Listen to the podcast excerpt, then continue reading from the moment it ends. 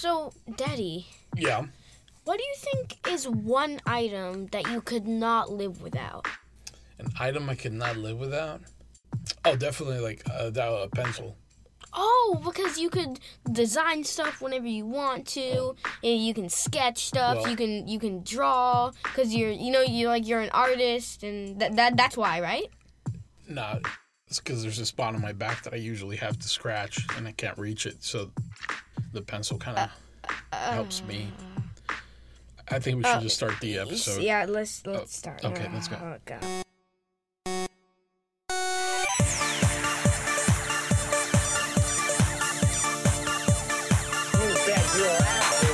Welcome to Geekology 101. My name is Diego, And my name is Joshua. and today we're going to be talking about loyal pieces of hardware. Pieces of either weaponry or machinery or technology that sci-fi protagonists could not live without. Yeah, there's this there's this scene in Avengers Infinity War where um like when Peter Parker and Tony Stark and Doctor Strange end up in the ship on the way to Titan.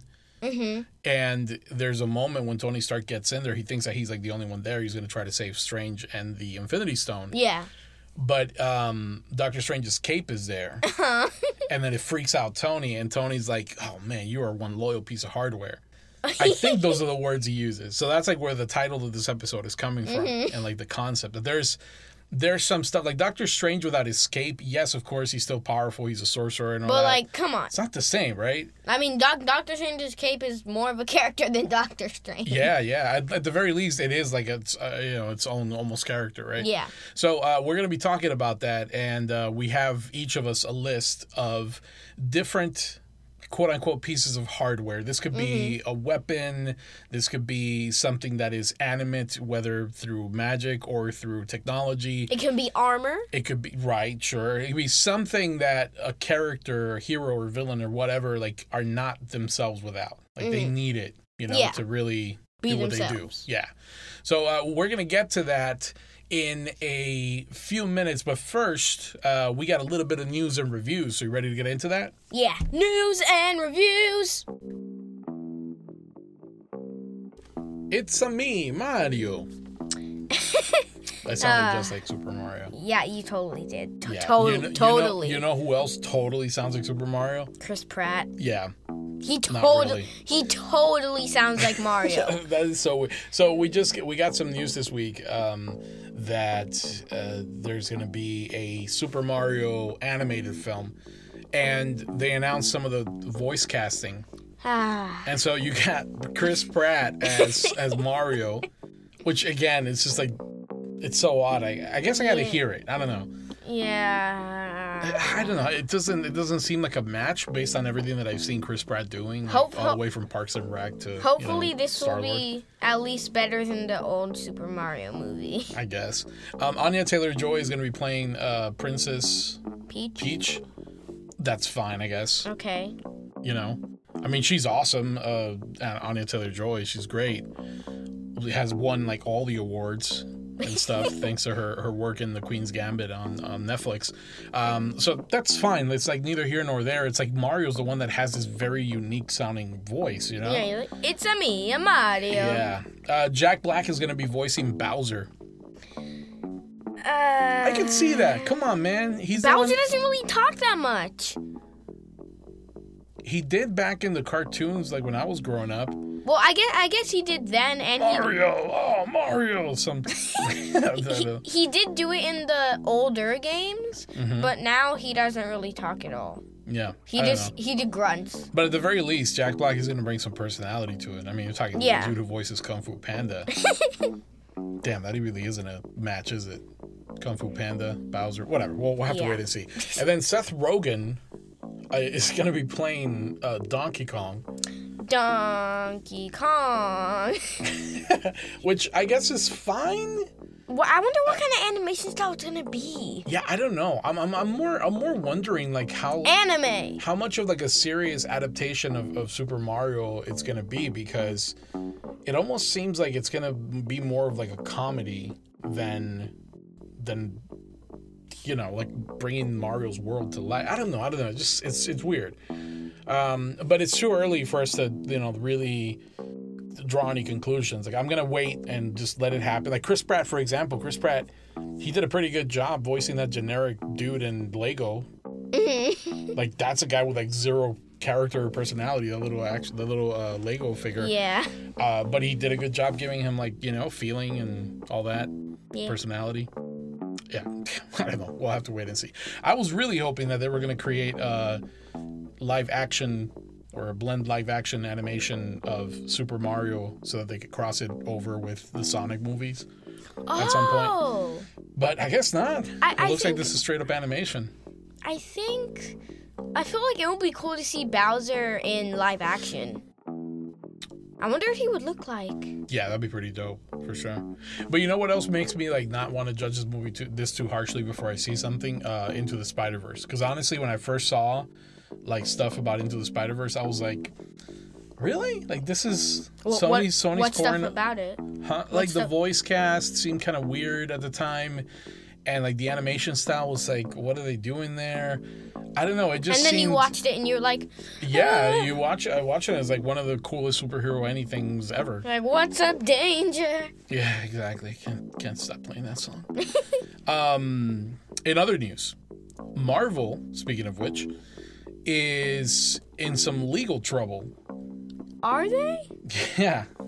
With who? So they earlier this year they had the issue with uh, Scarlett Johansson suing them, right? Yeah, Uh, yeah. over her like contract with the movies and the streaming and all that. Now the trouble is coming from the originators, the creators of a lot of these Marvel characters. Really? Yeah, so you have like the Steve Ditko family, who is um, revving up to sue Marvel over the rights of like really key characters like character? Spider-Man, Spider-Man? Man, Doctor Strange. Yeah. Are they are they part of Sony? What? Are they part of Sony? No, here's the thing. We're talking about something even more, even deeper than than like the movie rights. Really? This like, is the, like- the, the people who created the Yeah. characters? Because here's the thing: a lot of these guys Didn't were Stan Lee create Spider Man? in collaboration with Steve Oh. Ditko. Yeah. Um, here's the thing. You had a lot of these guys who were being brought in like as freelance artists or whatever. Mm. So there's a whole bunch of technicalities about who the character ultimately belongs to, and there's some kind of like shared ownership Mm-hmm. between Marvel, the entity, Yeah. and between the creators of these the, the creators of these characters. Mm-hmm. And so if if they lose this, Marvel is actually suing Steve Ditko's estate because Steve Ditko's no longer alive, but his family and the people who run his estate are like the ones that that are pursuing like getting the rights back. Mm-hmm. Ultimately, I think what they want is getting more money. Like I don't think that I don't think that they're gonna want to you know, wreck Marvel and all the work that they're doing in, in, in entertainment by like completely taking these characters away. I think what they want is when they read them, when they get the, the rights back, then they get the ability to resell them to Disney and Marvel. Yeah. That makes sense. And of course, if I you're guess. reselling them now that many years have passed by and now that Marvel's making billions of dollars. They'll get. They'll give the you a lot of money. Exactly. They're going to be like, okay, you know, we sold it to you for just to set an example, right? We sold it to you for a hundred bucks back in the '60s or whatever. uh, we need a million now, you know, like per whatever, you know, however much money you make off of these characters. So, again, I don't think that it's trying to like take it away from them. Um, it's more like, okay, give me back the rights, and now let's renegotiate how much you are paying me and my family's estate Yeah. for this. And so, right behind the Ditko family, you're going to have the estate of Stan Lee. Um, and who knows who else. Like, there are so many creators of characters. For example, the creator of um, of the Winter Soldier, Yeah. He was on the on Fat Man Beyond, the Kevin Smith and Marc Bernardin podcast. Um, maybe like four months ago, five months ago Yeah. and they were talking to him about the Falcon and the Winter Soldier and asking him if he was excited uh, about the premiere and seeing his character kind of like continuing on and getting new stories written about him. Um, and it, it was kind of shocking because he said he wasn't. Why? He said that he hasn't been excited ever since Captain America Winter Soldier came out. Why? Because they messed up the story of his character. No, because because of how little cut he's getting off of the success of his character. Oh. Like money cut. Mm-hmm. Like you would figure, right? The dude who created the Winter Soldier, the Winter Soldier did not exist until this man created him, right? Mm-hmm. You would figure that they would have him in consideration to be able to, you know, make some good money. Yeah. You know, like pay him royalties off of every time that he's used, whether it's in a movie or whether it's in a show, whatever mm-hmm. it is. You would figure that he would have some kind of good compensation, but the truth is, he was not. He has not. And he he it was such an awkward moment. and the thing is that Kevin Smith, he understands that because Kevin Smith is a comic book writer as well. He is. Yeah. And so um so yeah, there's What been this characters has he created? he hasn't created I don't think any characters, but he uh, wrote for Daredevil for a while, he wrote for Batman for a while. Really? Yeah. Um and he had pretty good runs with them. Now, um the issue becomes that this is now kind of like in the air. You know what I mean?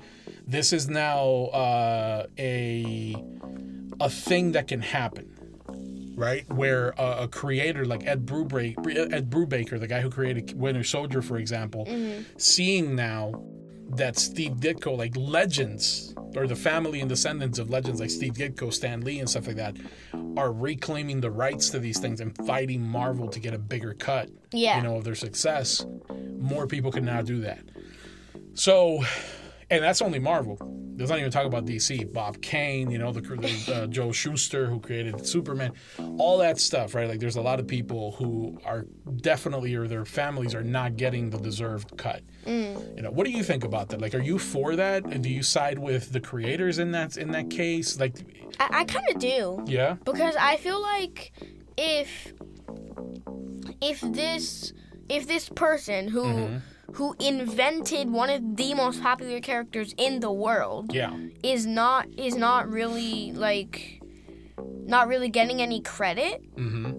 Or at least as much credit as he deserves. yeah if they if they created this character like Mm-hmm. without without that person that character would not be a thing Right. I feel like they should get more credit, and I kind of, I kind of agree with the families of the. Yeah, I, I I tend to agree with that too, man. Because like, like for example, every you know I read a lot of Batman comics and graphic novels. Every single one at the start, always Batman created by Bob Kane and whoever the other dude is that they like tacked on. Uh, finally, they're like mentioning him, but it's always like Batman created by Bob Kane. That's wonderful, right? That like forever when Batman is written in a comic or anything, even in movies in the credits, you'll see Batman created by Bob Kane. That's wonderful, but yo, like I need more than just a mention. You know what I mean? You're making millions off of that movie, billions possibly. Cut me off a piece of that, you know? Gimme. Yeah, give me a little bit. Batman so yeah, used to look much weirder. he did. oh dear God. He, he had like a red uniform and like a ah. Yeah, Oh. better we forget about that. um, but yeah, so there you go. Marvel's in the middle of that. So again, Marvel's like countersuing or like suing uh, The people who are trying to sue them. Yeah, trying to tell like, hey, whoa, no, hold on, we had an agreement back then. We're sorry that this was so successful, but you know, whatever, you know, it is what it is. Like, It is what it is. most likely, it's gonna end up just being a settlement, where instead of like prolonging very, very long in court, Marvel would just say like, okay, we're willing to give you guys X amount of cash if you guys drop this whole thing. Mm-hmm. Most likely, that's what will end up happening. And of course, Marvel gets the money They do. I mean, Papa is now Disney, I mean, Marvel. Disney gets the money. Disney is the biggest entertainment company in the world. Arguably, yeah. I Yep. mean, next to Apple, probably. Oh, Apple's tech. It's not really entertainment. Uh, Yeah. Unless you count their whole Apple TV Plus. Well, Disney, creation, Disney is one of the biggest without a doubt. companies. Yeah, without a doubt. Absolutely. In other news, Knights of the Zodiac, you know that's one of my favorite animes of all time. Knights of the Zodiac, Saint Seiya. Saint Seiya, yeah. So apparently, it is getting uh, a live action film treatment. Yes, this you already Yes. told me. Yes. I did tell you, and uh, it's being um, produced by Toei Animation.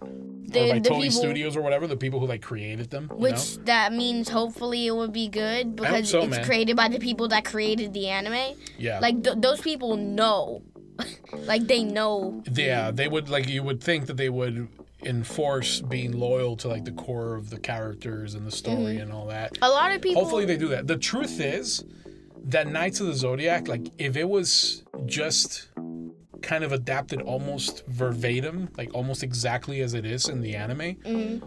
immediately it would be a very original sounding concept. Would it? Yeah, absolutely. Like there's there's nothing really like it out there. Like all of them. I mean, they. Oh, I never realized that the reason it's called Knights of the Zodiac is because they are like Each they're. representing a zodiac sign. yeah. Yeah.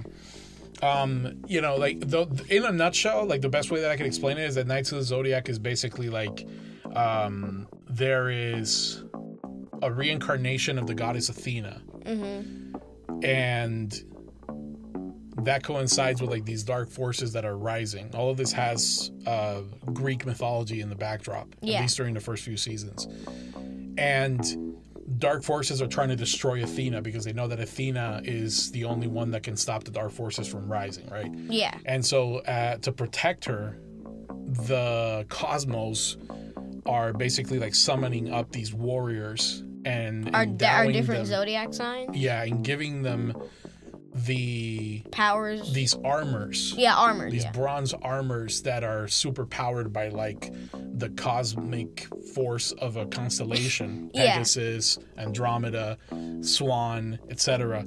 And these guys are like rising up in power to protect Athena, right? Mm-hmm. But there's so much mystery to that, and each of them are like recruited when they're tiny kids, and they're sent off to these different parts of the world to train under different masters Yeah. and each of them has completely different training conditions. Some of them are like really honorable training, combat, that sort of thing. Others are like hellish, abusive combat training. Other others are basically just guy uppercuts waterfall. Yeah. And so every one of them has like a, a, very different journey that they go on, and then they come together when they're like late teenagers or something like that, and that's when they when the adventure really begins. So it's been described as a as a as an origin story. This movie that they're that they're making, and apparently it's already in production. Has been in production apparently for a bit, um, and uh, the casting the majority of the main characters they're not actors that i recognize but i like the look of it because also knights of the zodiac has something in particular and it's that it does have people from all over the world so even though So- it's an anime it's not all japanese people that are technically yeah. supposed to be there So so they wouldn't just have to get all Japanese people. yeah no Like they, they'll actually be able to they, they'll actually be able to have some flexibility with this one. Yeah, yeah, they will. So, uh, so it's gonna be interesting, man. Um, I, again, this is to me, this is a property that that means a lot because it was like, what's your favorite anime right now? Um, right now, Like the one that you just can't can't stop watching. Is it Naruto? yeah, Yeah, pretty much. it's that's probably old to me, news. to me, it's like that. It was that for me, you know, like or, Saint or Seiya maybe is MHA. You know, Saint is is like that anime. Yeah, absolutely. For me, it was man, and, and it, it was something that I just became like obsessed with. Me and my friends in Colombia. Um, it was it was a, like the one thing that we never missed every single day when you know when we got home from school. Yeah, So um, so I hope that they do it justice. I understand, just like with any adaptation of any kind of property, they have to change some things and adapt some things to make it you know marketable and to make it adaptable for a big screen or whatever.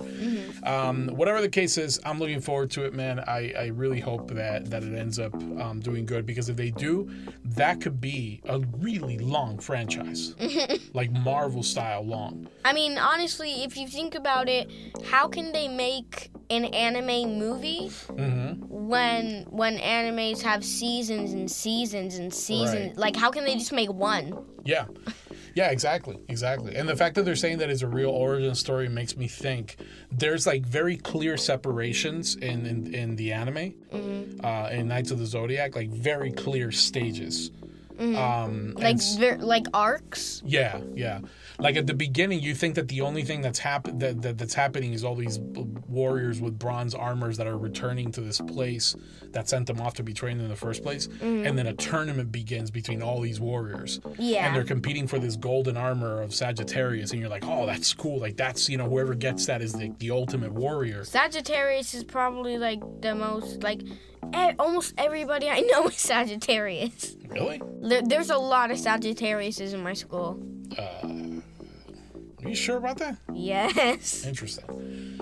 But anyway, yeah. So there's um there's like a that that whole thing is could be in one movie, even two movies, really. Mm-hmm. Like everything leading up to who someone winning the army of uh, the armor of Sagittarius. Does someone eventually win it?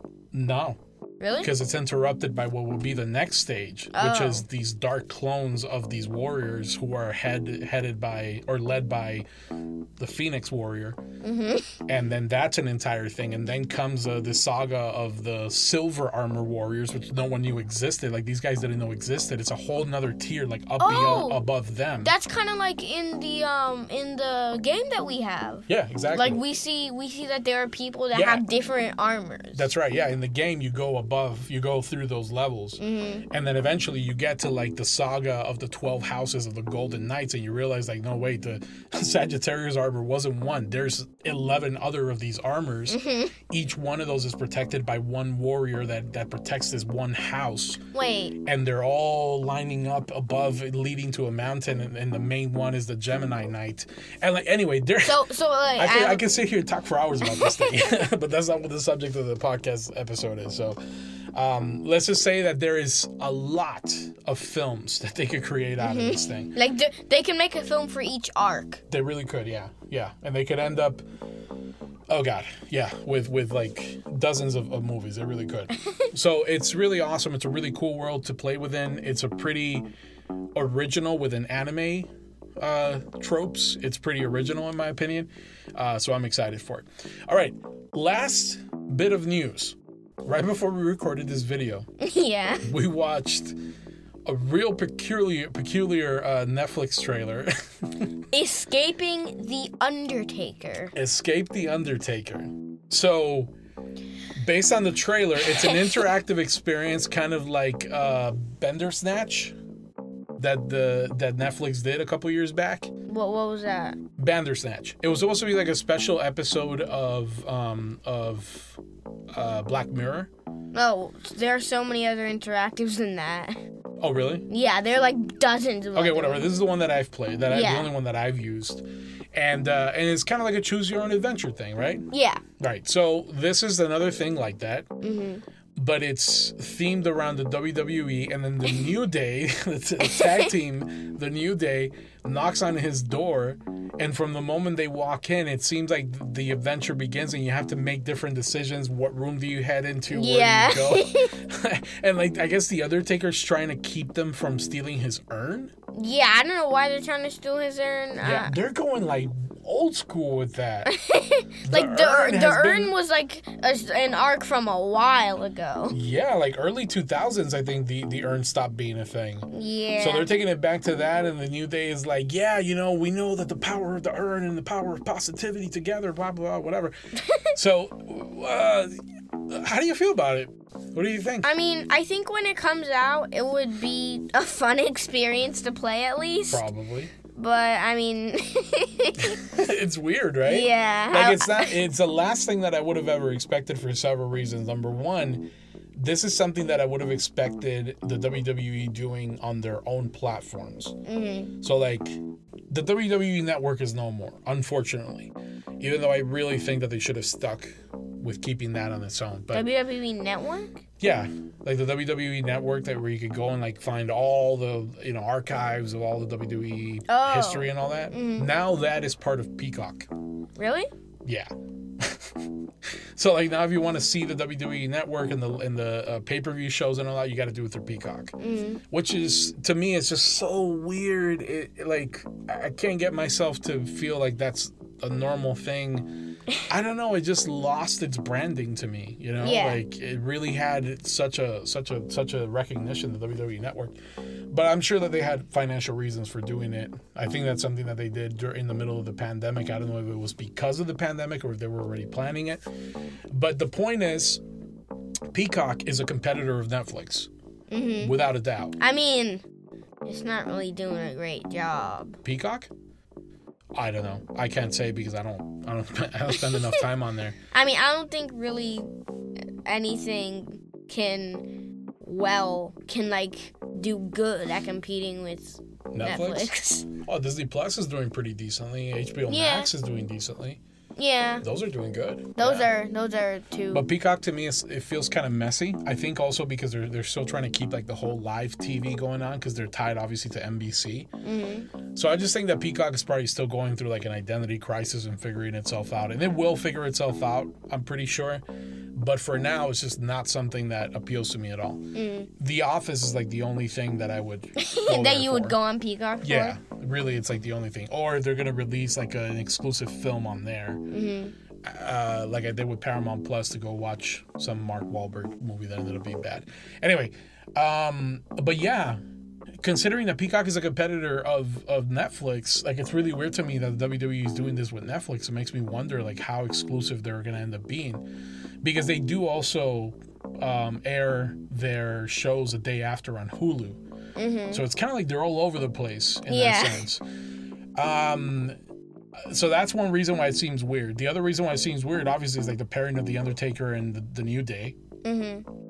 I don't know how you feel about that. I guess are you I mean, they weird to you at all? they did do that one they did do that one thing where they were like and we will say a final goodbye to the dead man before he uh, gave his whack retirement speech whatever that was The New Day said that, yeah like in the trailer. no no no. Oh, but like before the undertaker oh, went out oh. and did whatever whatever he did I he see, didn't he didn't really do anything Yeah. Well, uh, yeah, I don't know. It's just an odd pairing, but I guess at the same time, they're two of the biggest IP properties that they have. The New Day is, Mm-hmm. you know, huge.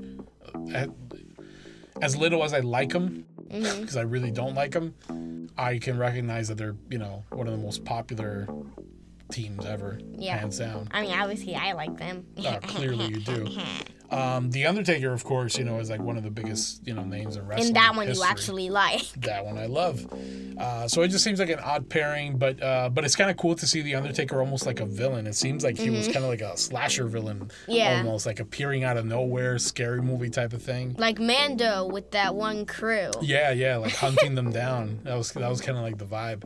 Uh, and like the Undertaker apparently has like a morgue inside his house. Yeah, and then and then Biggie is like, of, of course he would have a morgue. He's the Undertaker. yeah, Xavier's like, why does this guy have a morgue in his house? And then Biggie's like, he's the Undertaker. so uh, I'll definitely check it out. I'll definitely play through it uh, once or twice and see what it's like. And I guess we'll give our review here whenever it comes out, October Yeah. second or something like that. So it's kind of around the corner. All right, that concludes our news and reviews section for this week. And uh, we're going to go ahead and take a break. And when we come back, we're going to get into our loyal piece of hardware lists. yeah. Looking forward to this. Stay tuned.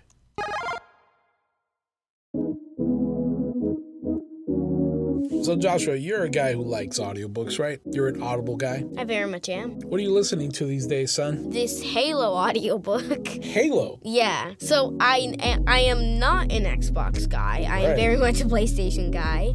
And but one thing that I think is interesting about Xbox is Halo. It's it's definitely its most popular game It is for sure. on sure. Xbox. So this was like your way as a PlayStation guy to dive into the Halo world without having to go through the trouble of purchasing an Xbox. uh-huh. It's a great book. Nice. Like it's gotten me pretty interested. Would you recommend uh, diving into video game and comic book and other sci-fi worlds in the form of audiobooks? Yeah, I think you can learn a lot about your favorite subjects if you go on Audible. Here around these parts, we love us some Audible. And if you've never tried it out, we definitely, definitely recommend that you do. You can check out your very first Audible book for absolutely free on us by going over to audibletrial.com slash G101. Again, that's audibletrial.com slash G101. Put in your information. You get your very first book for free. And then after that, if you decide to stick around, you'll be helping out the show. So again, head on over to audibletrial.com slash G101 and enjoy your first book free on us. We love you 3000.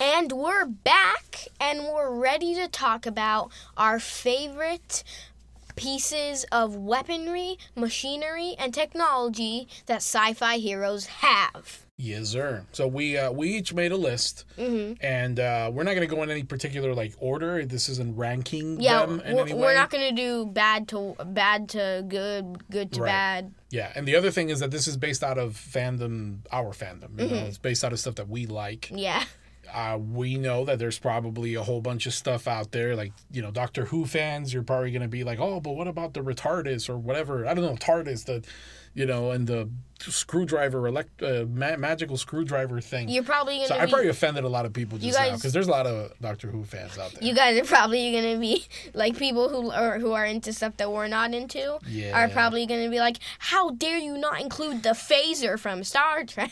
uh, yeah, I guess so. So sorry uh, if we leave out any pieces of important machinery or hardware from fandom that we do not partake in, but we can only talk about what we know. Yeah. So let's go ahead and start it off. Why don't you start it off? Give me uh, one of your first ones, and again, no particular order. We're just gonna kind of you know shoot one one at a time and talk about them. Yeah. So about that, I mean, nah, I'm pretty sure that even though if if we if we have a piece of hardware that you guys don't really know that too much about, um, the other person doesn't have to know too much about it either. So my first loyal piece of hardware is the Royal Protector's blade from Dishonored. What now? The Royal Protector's blade from Dishonored. Okay. So it's basically a sword that the main Uh-huh. character Corvo has, Okay. um, and he's the royal protector of the Empress f- to protect her from assassins and stuff. Right. And so the what the, what makes the sword interesting is that it folds in into the handle. It folds into the handle, so it's like a switchblade. Not really. It can like so there's there's certain kind of levels of it. So it can kind of like go down, down. It, it goes down into the handle. It doesn't it doesn't like switch up. Oh, okay. Gotcha. Gotcha. But it's pretty So cool. it's retractable, yeah, it's like. but like it can ha- it can retract at different levels. yeah, it's like a retractable baton kind of, except it's Okay. a sword. And Interesting. and this is his main weapon that he always uses except for the final mission of Dishonored one Mhm. where where he uses a whaler sword which is I, I won't get into it. it's it's too complicated. So why is it like? Is it like that intrinsic to him? Like he he he wouldn't be the same without that weapon. I feel like I feel like he wouldn't really be I feel like people wouldn't really think of him the same because that that piece of that piece of weaponry like that that's really kind of one of the things that gives him the ability of being cool. All right, fair enough. All right, so is that it for that one?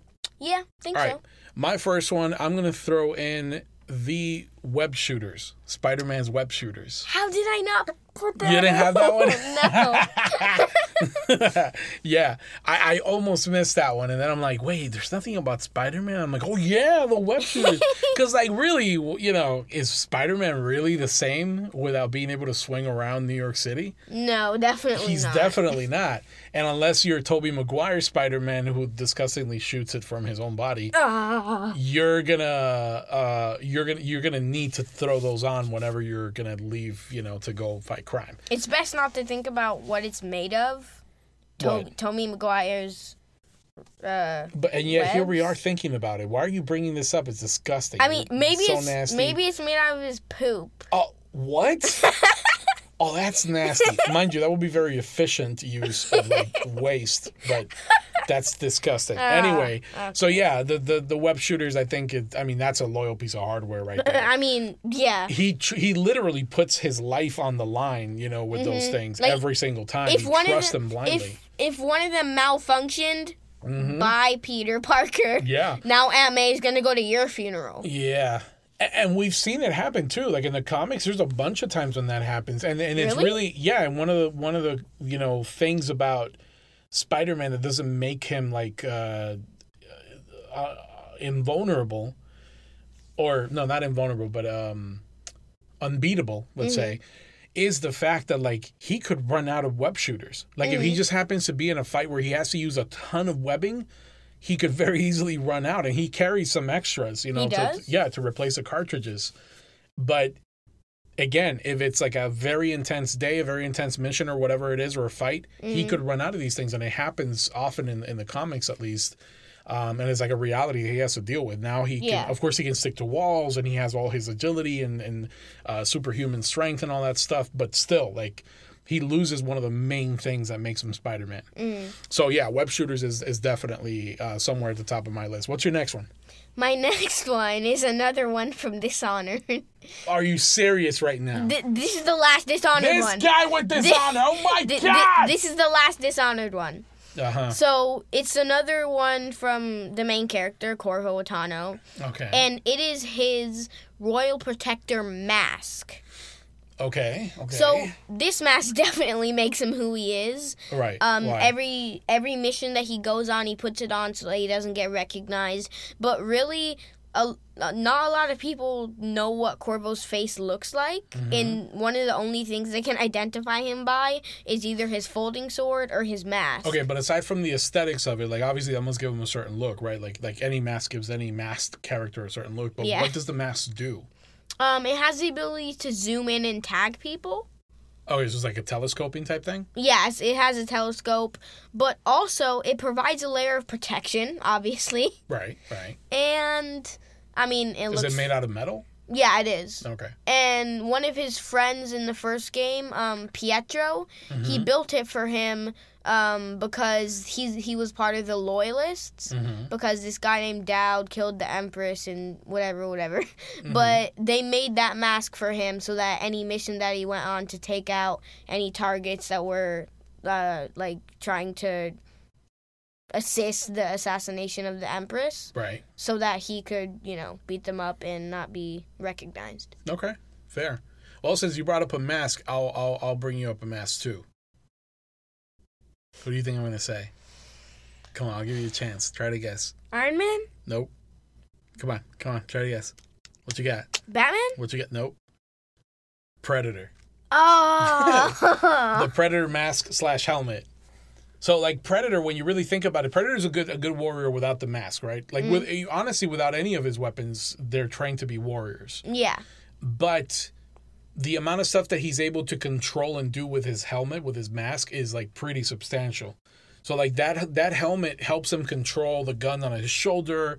It helps him, you know, control um I think his retractable blade, like it, it, it? it gives him all sorts of vision in different spectrums, right? Lets you see like you know thermal vision, night vision, you know infrared, that sort of thing. It also lets him see uh, alien vision.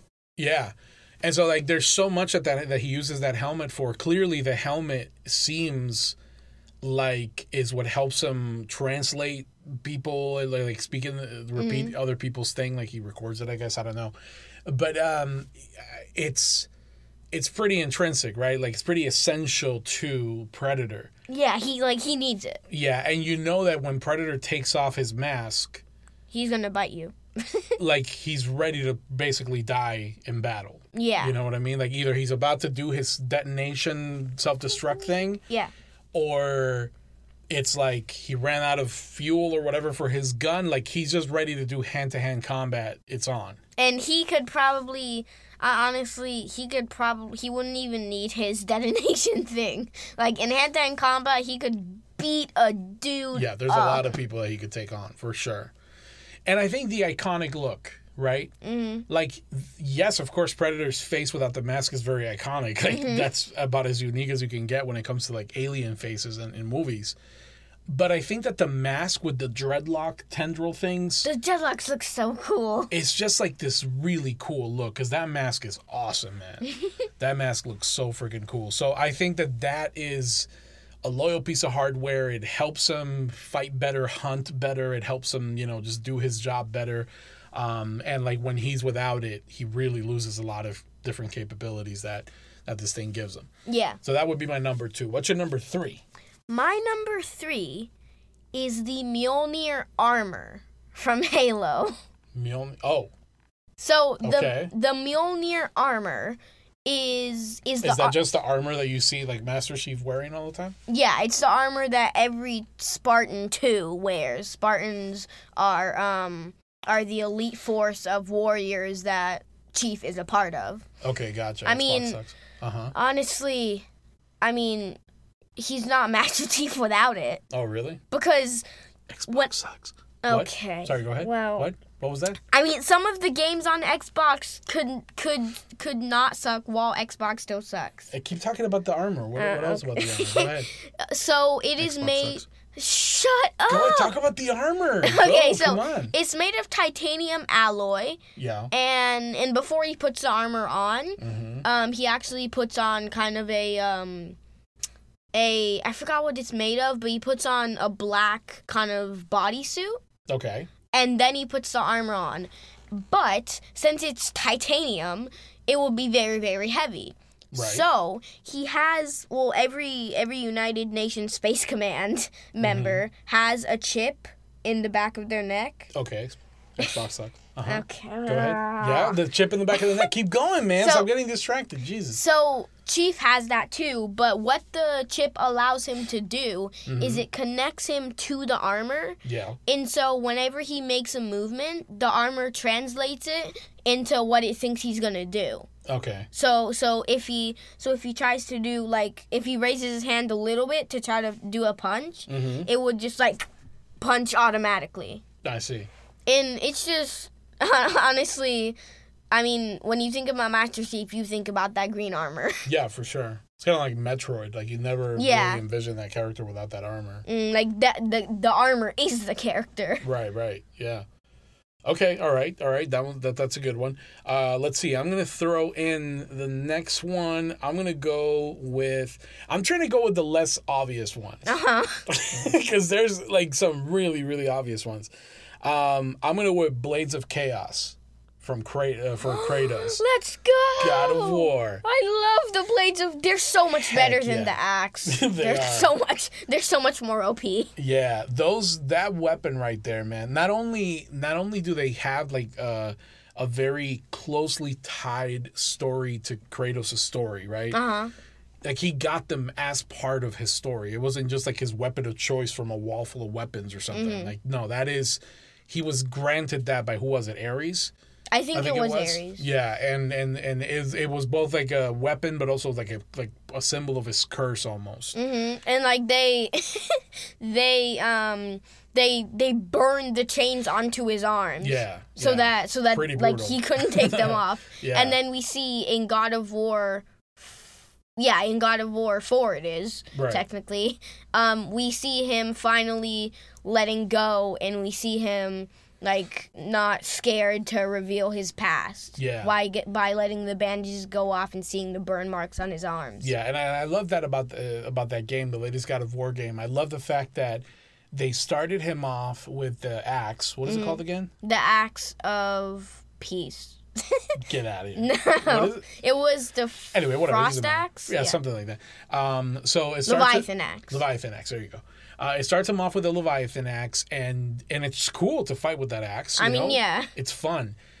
But I love the fact that the story takes him has to take him right back to needing the the blades of chaos again. hmm And because so it becomes this really exciting moment in the game when you realize, like, oh my god, I'm gonna get to play with the blades of chaos. in that that Oh. one scene where he where he's unwrapping the blades of chaos and you just see them, it's like Oh, oh, so cool, man! It's just beautiful because it's a beautiful moment because uh, you know it's like you're if you played the God of War games from before, that's all you had. Like that was your main Mm-hmm. Yeah. thing. You know what I mean?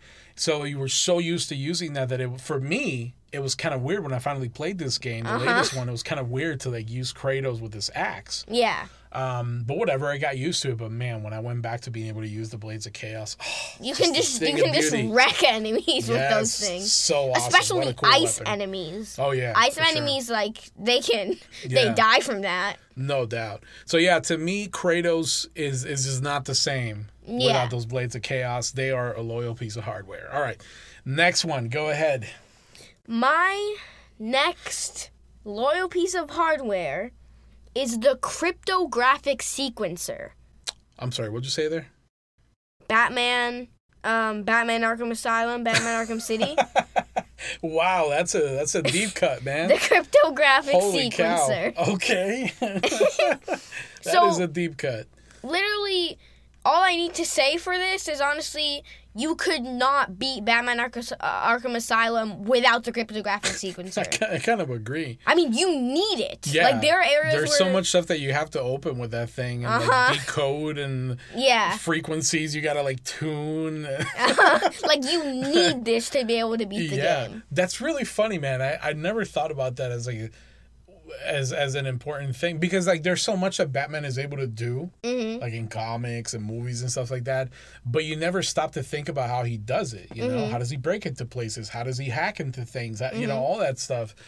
And, And, but and then that game really does put you like behind the scenes. Yeah, like almost. y- you're the one who does the breaking into. Yeah, yeah. Like you see all the gadgets that he uses and stuff. Yeah, and, and one of the things that I love about about that device and a couple of other devices that he uses in the uh, in that in those games Mm-hmm. is that those games do a very good job of painting Batman as that detective. Mm-hmm. You know, the world's greatest detective.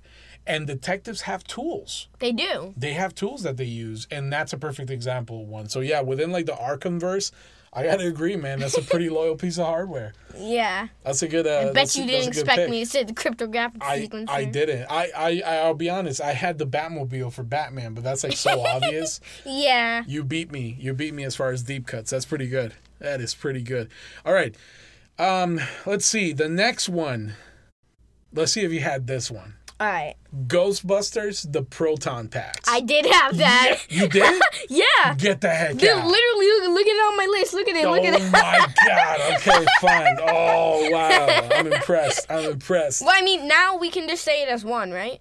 Yes, the proton. Pa- you're supposed to say it as well. The, The proton packs. Now, the Ghostbusters, they need this to capture ghosts. No doubt. Like, Yeah, they, they couldn't capture ghosts without they it. They couldn't.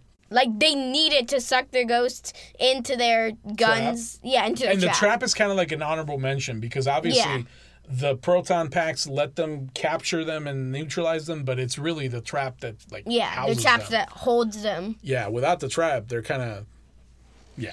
Are you troubled by weird, by strange noises in the middle of the night? Call one eight hundred Ghostbusters. oh no, who are you gonna call? Um, but yeah, the proton packs, and of course, like big threats come along, you just combine, you cross the streams, man. You cross the streams, Across the streams. and, and then big bad explosions happen. Yeah. I love it, man. Proton packs, and also aesthetically, just like based on the looks, what are the Ghostbusters without the I mean- proton packs? They look like janitors or something. Yeah, th- their jumpsuits literally look like they would be janitors with, and then they weirdly customized it with a picture of a ghost in a in an X. right. Yeah, there is really like no separating the Ghostbusters from those proton packs. They're, mean- they're, they're part of their identity. When you think of one of the Ghostbusters, you think of a guy in a jumpsuit with that logo, Yeah. and then you think of uh, the weird backpack, and then you think of the gun. Yeah, and it's so iconic that you could just actually take a black box and put it on someone's back Yeah. and a, and a, and a cable and tie it to like uh I don't know like the the the the handle of uh of a handheld vacuum cleaner or something. And there, immediately, people have an image in your head. Like, there's no confusing that. No one's gonna Mm. look at that and be like, "What is that? Is that like a flamethrower?" No, it is a proton pack. Okay? It's a proton pack. Yes, there, it, without a doubt, it's unmistakable. That was a good one. All right, go ahead and give me your next one. My next one is the Hidden Blade. The Hidden Blade. You had this one, didn't you? Absolutely, I did. I mean, yeah, this is one of the most iconic little pieces of hardware. absolutely. Yeah, the hidden blade is is is like it defines Assassin's Creed and that whole mythology. I know Like, when you is when you think of Assassin's Creed, you think of a dope guy with a hood, and then and then you just imagine, and then you picture like his his arm tensing and the blade coming out. Like, come on. Yeah, for sure, for sure. Yeah, Assassin's Creed Hidden Blade, like that is very, very iconic. I honestly can't recall ever having seen a weapon like that. like it- anywhere it's else so aside from Assassin's different. Creed. It's so unique. Well, there is there is a weapon that the Doomslayer has in Doom. What do you mean? He basically has a hidden blade, except instead of on his instead of under his arm, it's like on This isn't where? uh in Doom. Oh, in Doom, in Doom. Okay. Okay, my turn. Um, next one I'll toss at you is the Sword of Omens What is that from? from Thundercats. It's Leo- Lion-O's sword. What is thun- What is Thundercats? What is Thundercats? You there? The dudes who are like half human, half tigers or lions or whatever. I I've heard of that. I just don't really. Oh, okay, so they're basically they came from another planet, and like they came to like seek refuge on Earth, but uh, it's an, a version of Earth that is all destroyed, like post-apocalyptic or whatever. hmm And um, they get here and they have to fight against the forces of Skeletor. Just kidding, not Skeletor. against the forces of uh, Mumm-Ra. Is he Skeletor? He's a mummy. yeah, yeah, he's Skeletor. he's sort of Skeletor-ish.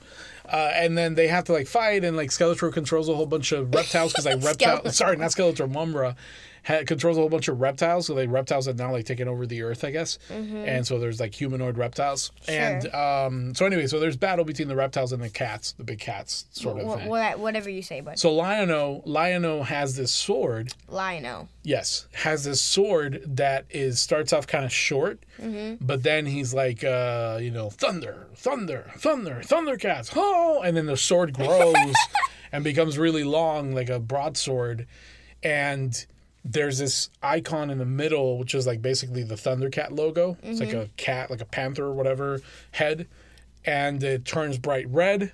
And that sword is like super powerful. It has like very convenient powers. Like it can Sure. let him see far away into wherever. What?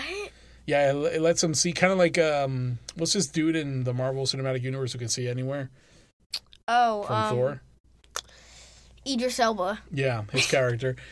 Uh like that dude, he can kind of like he has the sight through he has to look through the holes in the hat in the crossbar of the sword and he sees through and then it, the sword itself has like power and it has shoots lasers and things it's Yeah. very convenient weapon, but it's very iconic. And Lionel just, I almost feel like he wouldn't be Lionel without that sword. Mm-hmm. Um, and I think most people would agree. Like that sword is pretty, pretty dang important in the show. It's kind of like the thing that saves the day all the time Mm-hmm. at the end of every episode. Kind of like the Sword of Power. Yeah, yeah. I guess with the exception, I think that I actually had the sword of power in my list. So And so did I. But I think that the Sword of Power might actually be more important to He Man than than the than the Sword of Omens to, to Lionel. I because mean- at least Lionel is like his normal self always. I I had the Power Sword. yeah, me too. So let's talk about the Power Sword. Yeah. so the Power Sword.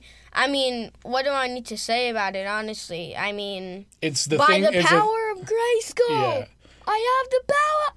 like without that, He Man can't become He Man. Right? I mean, yeah. uh, Prince uh, Adam can't become He Man. I mean, technically, in the old show, he basically has this. He he looks the same. He's the same amount of muscular. Yeah, yeah, it is kind of weird, isn't it? but in the new show, he's actually skinnier. yeah, he's like scrawny and then He's he slimmer. becomes big. Yeah. Yeah. Uh, which I think makes a lot more sense, Yeah. right? Because then you got kind of like a Superman Clark Kent thing. Mm-hmm. Like, really? Y'all don't recognize He Man from, from Prince Adam just because he put on like different clothes? Okay. Uh, Okay, Zoomer. Yeah, sure, I guess. Anything else to say about the Sword of Power? Um, I have the power. All right, then. Uh, all right, I'm going to throw you another one here, take it into the world of DC. And that is The Lasso of Truth. I did not have that. All right. the lasso of truth is, of course, the lasso used by Wonder Woman. Mm-hmm. Pretty convenient lasso as well. Yeah. That thing, not only does it have the power of like whoever's touching it is compelled to say the truth, like they have no choice, they just start speaking the truth. But also, it's like apparently super strong. Yeah. This thing can, you know, tie up any villain. It can uh, tie up even Superman, I believe. It can? Yeah, I'm pretty sure I've seen Superman getting tied up with that. And um and then it's like I don't know, in the movie, the latest Wonder Woman movie, she used it to like ride the lightning bolts Oh yeah, that was weird. somehow. which okay. She was like flying and she was and she like used it to like latch onto a lightning bolt, which is just electricity, so that made no sense. Yeah. And like, what? Yeah. Uh, but yeah, very powerful thing, very iconic to Wonder Woman. Mm-hmm. I don't, I wouldn't go as far as saying that without the lasso of truth, Wonder Woman wouldn't be Wonder Woman, but that is by far, I think, the most iconic thing that she has, like as far as far as hardware. I mean, when you think of Wonder Woman, I know I've said this a lot in this episode, but when you think of Wonder Woman, you think of Wonder Woman, and then you just see the lasso of truth at her hip. Yeah, exactly. Right. Yeah, that's pretty much how it is. All right, so that's that's mine. Uh, go ahead, give me your next one.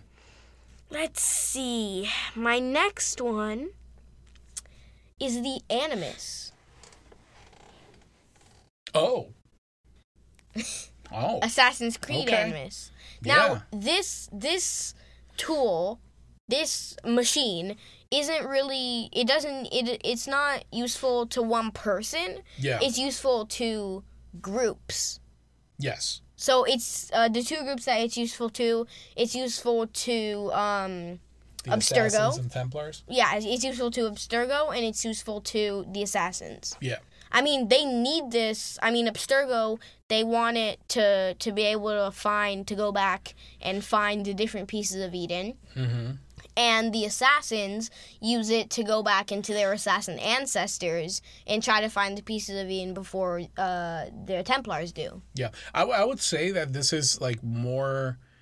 It's a piece of hardware that's crucial to the franchise. I mean, without the you know, like without franchise, that, there it is wouldn't. no concept of, of, of the franchise. I mean, in most of the in like all of the games, like when you're when you're back in time Mhm. and you're playing as an assassin, yeah, you're in the Animus. yeah, for Like sure. most of the game, when you're back in time, which is most of the game, Mm-hmm.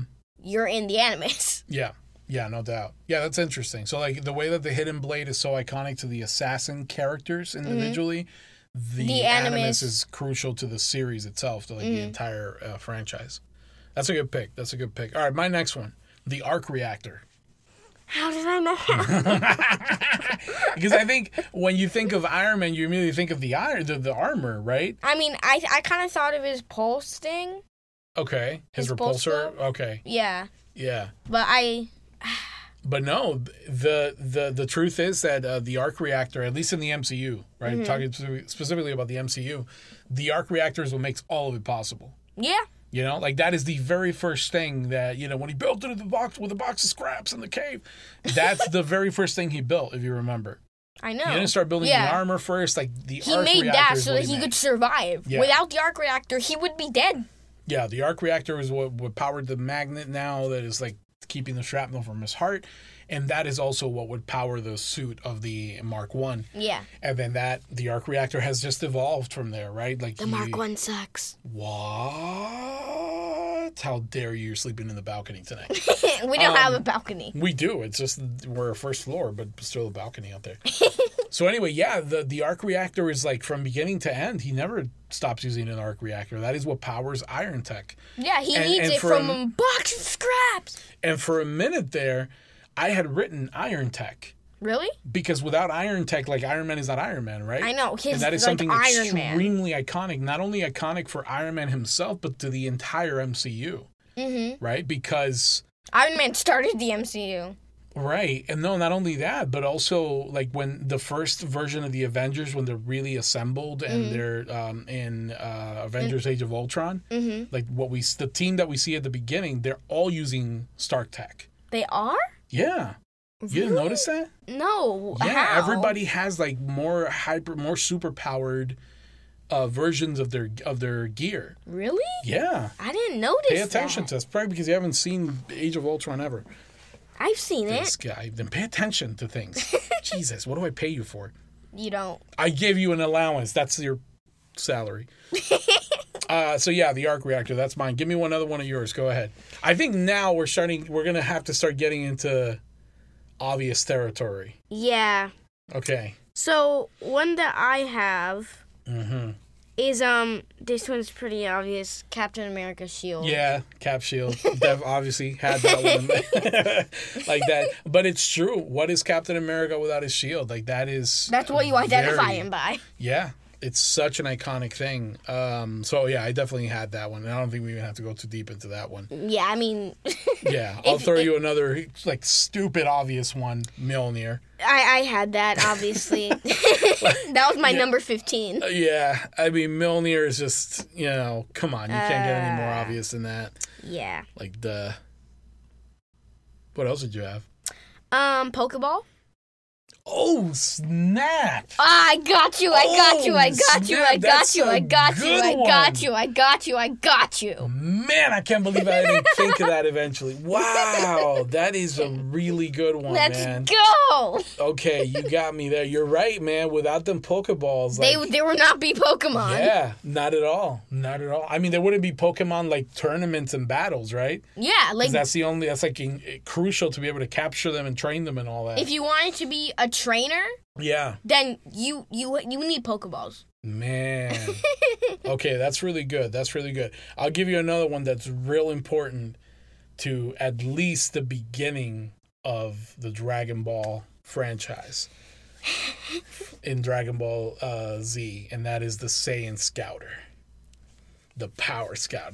Did you It's have that over one? nine thousand. No, I didn't. You did. Oh my god! Yeah. Okay, I got you with an anime one too. You got it over nine the. Scouter. I mean, come on, man! Like throughout the entire, um, maybe like first half, I think, of of Dragon Ball Z, the Scouters were always present hmm because it was like you were used to such low power levels, and with starting with Dragon Ball Z, like you really started picking up in the power levels, right? I mean, in, in Dragon Ball Z, you were like nine thousand. Oh my god, that's so Right. much. And Yeah. then and then in Dragon Ball Super over here, your boy Goku, he's like, "Ayo, I'm at hundred million.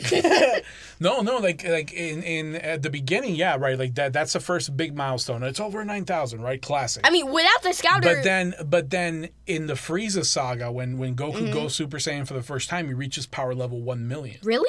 Yeah. So like there you go. Like there you see how quickly power levels Uh-huh. increase throughout Dragon Ball Z. And again, the scouters were there the entire time. And, and the- like if you could count how many times power level the, the scouters were used to like r- for a villain or a hero even to realize like oh my god like you know the severity of the person across from them right? Mm-hmm. The Like power. w- without without the Scouter, you wouldn't have the most iconic moment in Dragon Ball history. Yeah, there's just something about seeing the the enemy, like the villain, underestimating the hero and Uh-huh. then turning on, and then seeing the power calculator. have a scouter. Oh, oh, what? This can't be. Hey, you do have a scouter. Yeah. Yeah, that's when you realize that my power was like over two million. Thanks, kid. All right, give me another one of yours. What you got? All right, let's see. This one, I don't think you know this one. Okay. Um, the portal gun. I thought about it. I just don't know enough of that because I never played that game. Yeah. But it seems like like duh, like it's pretty. I mean, obviously iconic to to that, right? Without it, mean- you don't have the game pr- premise. I know. I mean, without portal, I mean, without the portal gun, I mean, come on. you need it to traverse through every single section of the game. Um, they introduce even more stuff in Portal 2. Yeah, But I mean, come on. I mean, the game is literally called Portal. right, You, you, you, you can't beat the game without using the portal gun. for sure. Okay, let's see. Um, I think that we can kind of get into. Well, I don't know if these are honorable mentions. There's some here that are good. Um, how many do you have left? Let's see. I think I have one, two. I have four left. I think I only have two left. Two? All right. So here, I'll throw you one of mine. All right. Lightsaber. Please tell me that is one of your last two. No, look, look, no, look, look, look, No no, look, way. look, look, look, look, look, No no, way. look, look, look, look, look. I thought that that would be literally the most obvious one. I thought that I thought that like it would be just considered cliche if we had that. Okay, fine. Fair, fair enough. I'll give you that. I'll give you that. Uh, let's see. I'll throw you then the Infinity Stones.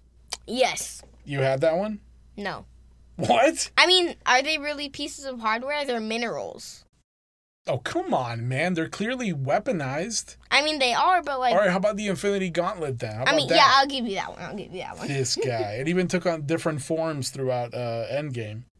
It did. It, Yeah. it had the Iron Man gauntlet. The. Iron Gauntlet. Is that what it's called? The Iron Gauntlet? I think so. What else you got? Um, I have one that you probably don't know. I Uh-huh. have Cortana. I do know what that is. You do?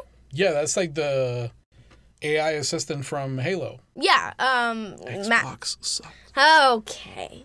Look, if, if they brought the Halo games over to PlayStation and then I was talking about it, would you still say that? Just on principle, I can't. I'm sorry. I can't. Okay, Listen, I okay. grew up. I grew Oh, okay. up when this war began. Okay. Okay. I was in high school when the war started. Why are you talking about God? and Why are you talking? people started coming up and Why are being you like, talking to I'm gonna buy my Xbox. I'm gonna buy my, buy my Xbox. Oh, the Xbox is so cool. No, sir, Sony, Sony. Okay, Sony.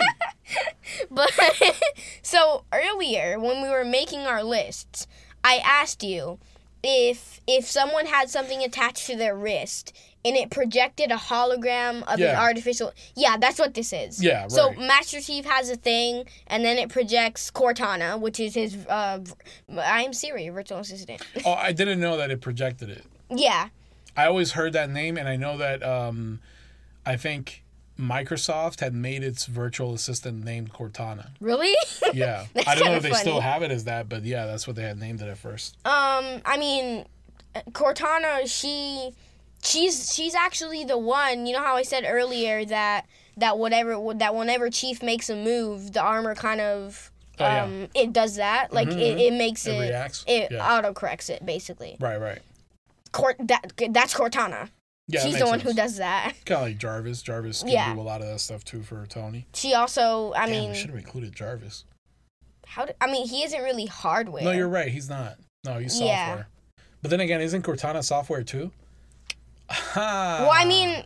I mean, she, she she is like, I mean, What? You, can't really see Jarvis. You can see Cortana. Like she's not she's not only in that little thing in Chief's arm. I guess that means that the loyalist piece of hardware is Vision. Yeah, yeah, guess that's true. Oh man. Um, do you have any left? Um, I do have one left. Okay, on the count of three, I want you to say it. Okay. Uh, hold on. D- d- Oh, don't okay. say don't say anything. I'm gonna say mine. Okay. I do have two left. Hold on, I'm gonna drop first the one that I don't think you have. Okay. Okay, and then we can say our last one because I think it might be the same. All right. Um, the flux capacitor. I did not have that. Yeah, I figured you wouldn't. Flux capacitor. you can't have Back to the Future without the flux capacitor. You need the flux capacitor because the flux capacitor, the flux capacitor, you, you need a flux That capacitor is- to time travel. that- oh my god. That is the thing that Doc Brown invented. That was his huge breakthrough that he had the idea when he fell in his bathroom and hit his head against his toilet. Yeah. It was the idea for the flux capacitor, and that is the thing that powers the entire trilogy of Back to the Future. Come on, bro. Flux capacitor. All right. Loyal piece of hardware. Ready for the last one? I think Um, I I think I know what yours is, but and I, and I don't think it's the same as mine. I- Really? All right. okay, on the count of three. Ready? One, two, three. Grappling Symbiote. hook. Oh. Batman's gra- gra- grappling hook. Oh, oh, I wasn't expecting this. Did you think that I had symbiote? No, What did you think I had? I I thought you I, I thought you had um Batman's batarang. nope. I thought about it, but I was like, yeah, that's too too obvious. Yeah, I had. So you did his grappling hook? Yeah, because I, I also thought that the batarang that the batarang was too obvious, so I did the grappling hook. Okay. You know what? That's actually a really good one because really without the grappling hook, Batman loses a lot of his uh, disappearing out of nowhere abilities. Yeah, when when he throws a smoke bomb onto the ground and Yeah. then like in an alleyway, he can just and Mm-hmm. then he's on the and then he's on the um on the rooftop and then he Yeah. can glide kick one of the guys. And, and that thing really started in Batman the Animated Series. It did? Yeah, that's really where that thing started, like, like where it became like a go-to piece of hardware for Batman. Mm-hmm. And it was very iconic too because I remember like the the grappling hook from that series is basically like this little holder thing that he grabs, and then that's connected to like this rectangular shaft thing. Oh yeah, I know, I know. and like design. basically i guess they like press a button or something and it just the rope and the hook come out of there Yeah. and so like everybody in the bat family had one of those Mm-hmm. you know so it became very iconic like you know whenever he went over and reached on his left side or his right side boom he you knew he was about to come out with the with the grappling hook I think I think there's two iconic designs for the grappling hook, Uh-huh. and that's that one, and then there's also the gun version. i don't like the gun version You know? no i think it's like mind you that's a lot more realistic obviously. I mean, yeah. right? That's a lot more realistic but um i don't know. To me it just doesn't have the same futuristic kind of appeal as like oh my god out of this little rectangular thing you know, looks- that's where it comes out. It seems futuristic to you. The uh, yeah. it does. of course. Like out of a tiny thing this thing comes out that not only can hold your weight but can pull you and like make you fly? Come on man. Seems super futuristic. But yeah the other one seems more realistic Yeah. so when you envision it you envision the the gun version Yeah. Is that is, that how they use it in the Arkham games? I forget. Yes, it is. Okay. Okay. Interesting.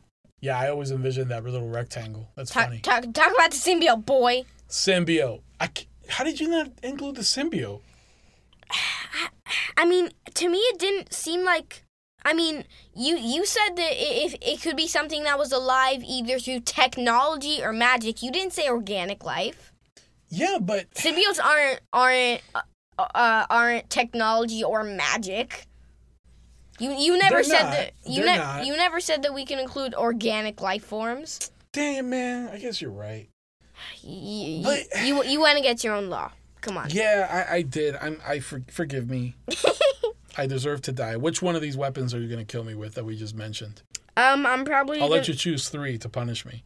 Okay. Um, I'll use um. Let's see. I'll use Mjolnir, Jesus. Okay. and then I'll use um.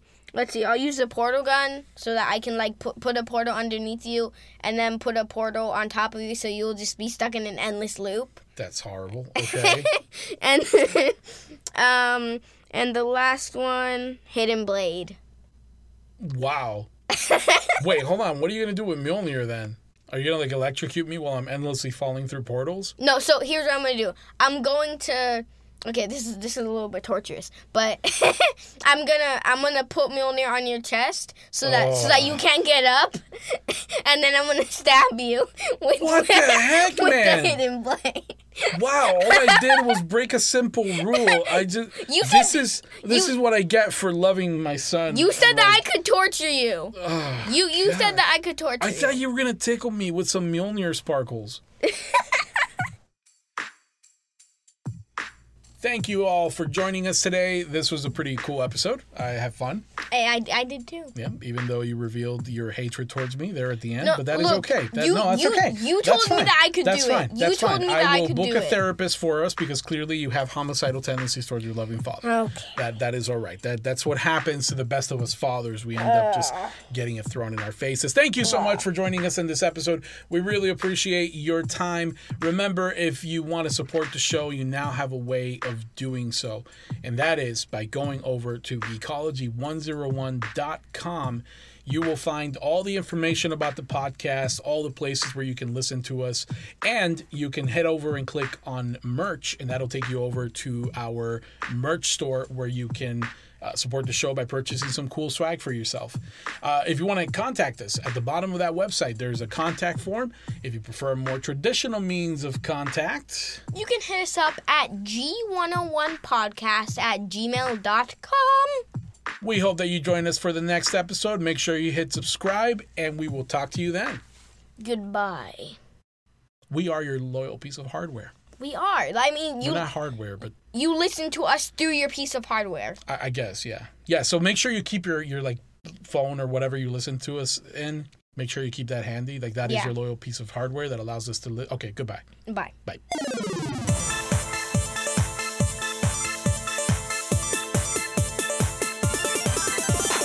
Human has been neutralized. Game over. Imaginoise.